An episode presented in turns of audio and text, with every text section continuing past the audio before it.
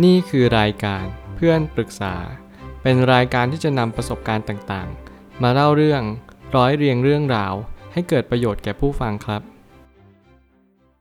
สวัสดีครับผมแอดมินเพจเพื่อนปรึกษาครับ วันนี้ผมอยากจะมาชวนคุยเรื่อง เพื่อนแบรนด์เราทั้งห้องเราควรทำยังไงดี มีคนมาปรึกษาว่าแอดคะคือว่าตอนนี้หนูมีปัญหากับเพื่อนอยู่ค่ะ วันนี้เพื่อนๆในกลุ่มนัดกันไปโรงเรียนค่ะ แล้วเขาก็ห้ามหนูไป ตอนแรกก็คิดว่าเขาพูดเล่นกัน แล้วเพื่อนหลายคนก็บอกว่าไม่ไปไม่ไป หนูเลยไม่ไปค่ะ แล้วพอมารู้ทีหลังว่าเขาไปกันหมดเลยยกเว้นหนู คือหนูก็เสียความรู้สึกอะค่ะแอด แล้วก็เลยบอกเพื่อนที่สนิทในกลุ่มไปว่า กูเสียความรู้สึกนะ มันก็มีเพื่อนในกลุ่มเล่นโทรศัพท์เพื่อนหนู แล้วก็พูดประมาณว่า ถ้ามาแค่ดูผู้ชายก็อย่ามา เดี๋ยวกูถ่ายวิดีโอไปให้ก็ได้ แล้วพอหนูอ่านเสร็จแล้ว ก็ไม่ได้ต่อไป เพราะหนูเสียความรู้สึกมากเลย ไปเล่นเกมแก้เครียด แล้วพอกลับมาอ่านแชทที่ปิดการแจ้งเตือนเอาไว้ เขาก็คือบล็อกหนูเลย หนูก็งง เพื่อนอีกคนมันก็บอกว่ามึงกับกูไม่รู้จักกันแล้วนะ ไม่ต้องยุ่งกับกูเหมือนได้เหมือนไป หนูก็เริ่มเครียดอะแอดว่าหนูต้องเอายังไงต่อ เพื่อนในกลุ่มแชทก็ออกกันไปหมด แล้วหนูก็กังวลแล้วว่าต้องเอายังไงต่อแอดเรื่องนี้ค่อนข้างที่จะเครียดพอสมควร เพราะว่ามันเป็นในจังหวะที่เรามารู้ความจริงว่าเพื่อนเราไม่ชอบเรา แถมเรายังโดนเตะออกจากกลุ่มแชทอีก ซึ่งผมก็มีความเข้าใจเป็นอย่างยิ่งว่า ถ้าใครก็ตามที่เจอเหตุการณ์แบบนี้ สิ่งที่คุณต้องทำอย่างแรกเลยคือ ตั้งสติก่อน เราต้องเรียนรู้ว่า นี่ไม่ใช่เหตุการณ์ที่มันแปลกประหลาด ทุกคนสามารถเจอได้แบบนี้ บางครั้งเพื่อนเราเข้าใจเราผิด บางครั้งการที่เราไปทำแบบนั้นจริง ๆ มันก็ไม่ได้ผิดอะไรหรอก แต่เพื่อนกลับไม่ชอบเรา ซึ่งบางครั้งคาว่าผิดหรือถูกเนี่ย มันอาจจะไม่ได้ใช้ในทุกๆ บริบทของความสุขของคน สิ่งที่ผมจะสื่อก็คือ บางครั้งการที่คุณไปโรงเรียนจะไปดูผู้ชาย จะไปหาเพื่อนหรืออะไรก็แล้วแต่ นั่นเป็นสิทธิอันชอบธรรมของคุณ ซึ่งมันไม่ได้ผิดอะไร แต่บางครั้งเนี่ยเพื่อนคุณอาจจะมองคุณแบบนี้ว่าเฮ้ยแกไปดูแต่ผู้ชายหรือเปล่า แกไม่ได้สนใจเพื่อนเท่าที่ควร สิ่งเหล่านี้คุณต้องละไว้ในฐานะที่เข้าใจว่าเราเป็นเราแบบนี้ด้วย และเพื่อนของเราก็เป็นแบบนี้ด้วยเช่นเดียวกัน ผมเลยตั้งคำถามขึ้นมาว่า สิ่งที่ต้องย้อนกลับมาถามตัวเองอย่างแรกเลยคือ เรามีสิ่งที่เพื่อนไม่ชอบอยู่เยอะ หรือน้อยเพียงใด แล้วมันพอจะปรับปรุงแก้ไขได้หรือไม่ สิ่งที่คุณต้องทำในวันนี้ก็คือ สอบทานตัวเองเลยอย่างแรก เราต้องถามตัวเองว่าที่เพื่อนไม่ชอบเราขนาดนี้เนี่ย มันมีสัญญาณเตือนอะไรมาบ่อยครั้งแล้วหรือยัง แล้วสิ่งที่เราพยายามปรับปรุงแก้ไขมันมีอยู่ไหม เรารู้จักตัวเองดีพอแล้วหรือยัง บางครั้งเนี่ยเราอาจจะไม่เรียนรู้ว่าการที่เรามีเพื่อนบางครั้ง เราต้องปรับตัวอย่างยิ่งเหมือนกัน ไม่ใช่เราเป็นยังไงเป็นอย่างนั้น เราอาจจะต้องเข้าใจความคิดตัวเอง แล้วก็ของเพื่อนด้วยเช่นเดียวกัน การสั่งเพื่อนแบนเราทั้งห้อง ไม่ใช่สิ่งที่สมควรเอามากๆ แต่ถ้าเราเจอกับเหตุการณ์แบบนี้ จงมุ่งมั่นที่จะตั้งใจเรียน รอมาโรงเรียน เพราะอะไร ต้องอย่าลืม สิ่งที่ผมเน้นย้ำอยู่เสมอก็คือ เหตุผลที่สำคัญที่สุดในการมาโรงเรียน ไม่ใช่มาอยู่กับเพื่อน ไม่ใช่มาเที่ยวกับเพื่อน แต่เราต้องตั้งใจเรียน นี่คือเหตุผลที่สำคัญที่สุดที่คุณจะต้องโฟกัส เวลาคุณโตขึ้นไป คุณจะรู้และก็เข้าใจดีว่า การที่เราโฟกัส กับสิ่งที่ควรโฟกัสเนี่ย มันเป็นสิ่งที่สำคัญอย่างยิ่ง คุณจะไม่ถูกรบกวนจากสิ่งต่างๆ ภายนอก คุณจะเข้าใจดีว่าสิ่งที่คุณทำแล้วก็อยู่ทุกวันนี้มันมีเหตุผลบางอย่าง ซึ่งแน่นอนมันไม่ใช่เหตุผลของ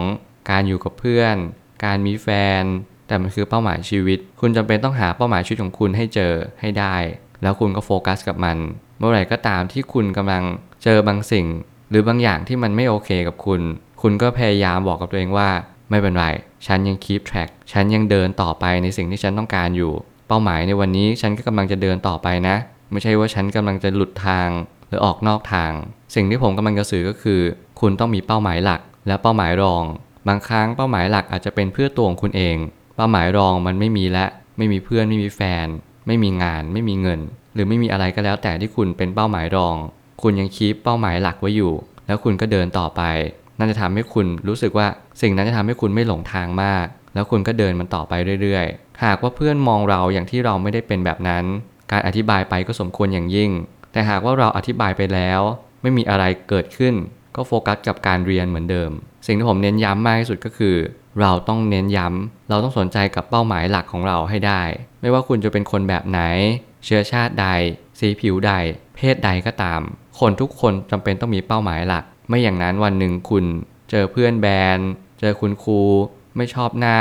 คุณก็จะไม่อยากไปโรงเรียน แล้วมันส่งผลไปถึงอนาคตว่า เวลาคุณทำงาน เจ้านายไม่ชอบ เพื่อนที่ทำงานทะเลาะกับคุณ คุณก็จะผ่านไปไม่อยากทำงาน สิ่งเหล่านี้ความอดทนเนี่ยมันเป็นสิ่งที่สำคัญอย่างยิ่ง คุณจะเป็นต้องเรียนรู้กับสิ่งนี้ พยายามปรับตัวให้มากที่สุดเท่าที่ทำได้ ถ้าทำไม่ได้จริงๆก็ปล่อยวาง แล้วก็ยอมรับมัน ชีวิตคือการเรียนรู้ มันคือสนามแห่งการทดสอบจิตใจของเราเอง วันนี้เราเจอเหตุการณ์ที่ยากมากๆ วันหนึ่งเราจะขอบคุณเหตุการณ์เหล่านี้อย่างแน่นอน ผมอยากจะแสดงความยินดีบางอย่างว่า ถ้าคุณเจอเหตุการณ์แบบนี้ ในวัยนี้ แน่นอนมันอาจจะยากมากๆสำหรับคุณในช่วงแรก แต่บอกเลยว่ามันจะทำให้คุณแข็งแกร่งมากขึ้นในบ้านปลายอย่างแน่นอน เมื่อไหร่ก็ตามที่คุณเติบโตมากขึ้น คุณจะกลับมาขอบคุณเหตุการณ์เหล่านี้ว่า เหตุการณ์นี้มันเกิดกับฉันเร็วมาก มันทำให้ฉันตระหนักรู้ได้เร็ว ความรู้แบบนี้เนี่ยมันไม่ได้หาได้ในเซเว่นมันไม่ได้หาได้ในที่ ต่างๆ ทั่วไป แต่มันกลับหาได้ใน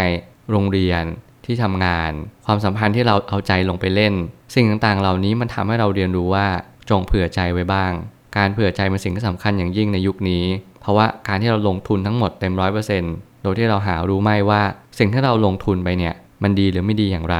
คุณจะต้องเรียนรู้แล้วก็เข้าใจตรงนี้ให้มากที่สุด เท่าที่ทำได้ สุดท้ายนี้ ความสุขในชีวิตอาจจะไม่ใช่การมีเพื่อนยอมรับในตัวเราทั้งหมด เพราะการไม่มีเพื่อน มันทำให้เรากลับมาคุยกับตัวเองมากขึ้น แถมยังได้รู้จักตัวเองเร็วกว่าชาวบ้านอีก ผมก็อยากจะแนะนำอีกสักอย่างว่าการไม่มีเพื่อน มันทำให้คุณรู้จักตัวเองเร็วมากขึ้น อันนี้ผมยืนยันอย่างแน่นอนว่ามันเป็นอย่างนั้นจริง ๆ เพราะว่าการที่คุณไม่ไปหาเพื่อนมาก มันทำให้คุณเรียนรู้จากตัวเองได้เร็ว จากการที่คุณหาเวลามาอยู่กับตัวเองมากขึ้น หากิจกรรมที่ทำกับตัวเองมากขึ้น เมื่อไหร่ก็ตามที่เราอยู่กับตัวเอง มันมีโอกาสสูงมากๆที่เราจะรู้จัก กับการสนทนากับตัวเอง มันคือการเซลฟ์ทอล์กมันคือการที่เรา